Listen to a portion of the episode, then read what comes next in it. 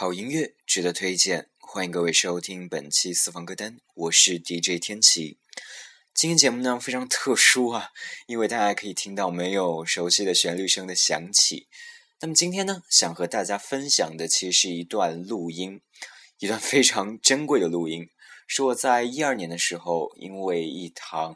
音乐课的关系，所拜托淮南老师。所录的一个可以算是一段小型的采访吧，嗯，我请黄洋老师呢所做了一个分析，内容呢主要是他对于中国乐坛的一个看法和他对于未来乐坛发展的一个展望。嗯，黄洋老师呢，同时呢也是新加坡非常有名的制作人，然后兼任星探，嗯，曾经呢发掘并培养了阿杜。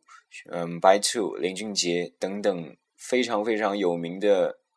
歌手，当然呢也制作过非常多脍炙人口的歌曲。嗯，下面呢就让我们来听一下黄老师他想要说的话。中国近代流行音乐，我觉得应该分成几个阶段吧。第一个阶段是八九年以前，我觉得那个时候是一个摇滚的年代。然后八九年以后呢，我觉得呃就是一个应该算是一个。港台音乐领导的一个阶段嘛，从最早的齐秦啊、呃邓丽君啊，到后来的罗大佑、李宗盛啊，到近期的周杰伦啊，在两千零六年的时候呢，其实我们看到就是因为电视选秀的一个一个热潮期啊，那中国就一下子出现了很多这年轻的所谓的呃偶像歌手。实际上，我们回头看呢，这选秀。经过了这六年的选秀，其实真正沉淀下来的歌手的作品呢，其实是不多的。呃，这当中其实还是回到一个会不会做内容的一个一个问题上。其实，在这种所谓正统唱片公司的一种真空的状况底下呢，其实这些年呢就出现了很多一些新类的歌手，叫网络歌手。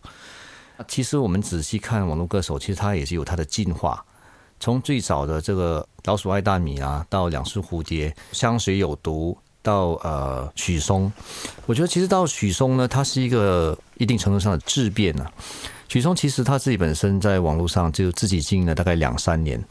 那在去年的时候呢，他选择了加入一个呃专业的音乐团队海蝶音乐。我们可以看到说，当一个像许嵩一样非常有创作力的的一个创作人呢，加入一个专业的公司里面呢，他一下子他在互联网的影响力呢就立刻翻了三倍。同时呢，他不只是在互联网上成功，在落地。包括各种呃签唱会啊，包括各种演唱会，包括各种商演，甚至代言呢，都一下子就用了大概半年不到的时间呢，走了过去传统唱片里面歌手新人可能需要三到五年时间才能达到的高度。呃，从许嵩这个现象呢，我们也可以看到，其实在网络上呢，中国现在有很多这些所谓的九零后，因为他们出生在一个互联网开放的年代，所以他们很早的时候呢。就已经通过互联网接触世界各地不同的音乐。呃，我自己本身呢，其实，在最近这几年呢，接触很多这些中国的啊九零后的一些独立的音乐人呢，发现他们非常的饥渴，而且他们的创意也是非常丰富的。呃，我甚至预言呢，就是在不久的将来呢，我相信这些所谓的呃新一代的这个九零后的中国的音乐人呢，可能会超越港台过去这种领导的地位。呃，甚至可能呢，会反过来影响到港台的音乐，啊，让我们拭目以待。嗯，好的，以上呢就是一二年的时候对于黄洋老师的一个小型的采访。那么呢，经过两年的时间，我们可以看到啊，黄洋老师的话呢，在这两年当中也得到了印证。选秀呢依旧非常火爆，能够被我们记住的名字依旧很少。这当中当然有非常多的原因。但是呢，总归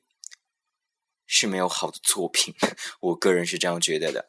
然后，越来越多的九零后的音乐人开始影响整个歌坛，甚至是占据了歌坛的一大部分的天空。因为网络的发展呢，有更多的人可以把他们有想法、有思考的音乐发到网络上，和更多的人一起分享。嗯，我觉得网络这个平台真的非常非常的棒。我也预言未来五年呢，网络音乐可能会真的成为一个乐坛的主打。像之前黄洋老师在一四年初的时候也离开了海蝶音乐，以 CEO 的身份。呃，这当中呢，当然有很多的原因。另外一个原因就是，他也有他的思考。他觉得传统的唱片公司并不是那么重要的，只要是做好内容，只要是能够把音乐真正的做到打动人心，那么这首歌一定会被沉淀下来，也一定会有源源不断的新人所涌现出来，被我们所记住。我们也期待呢，有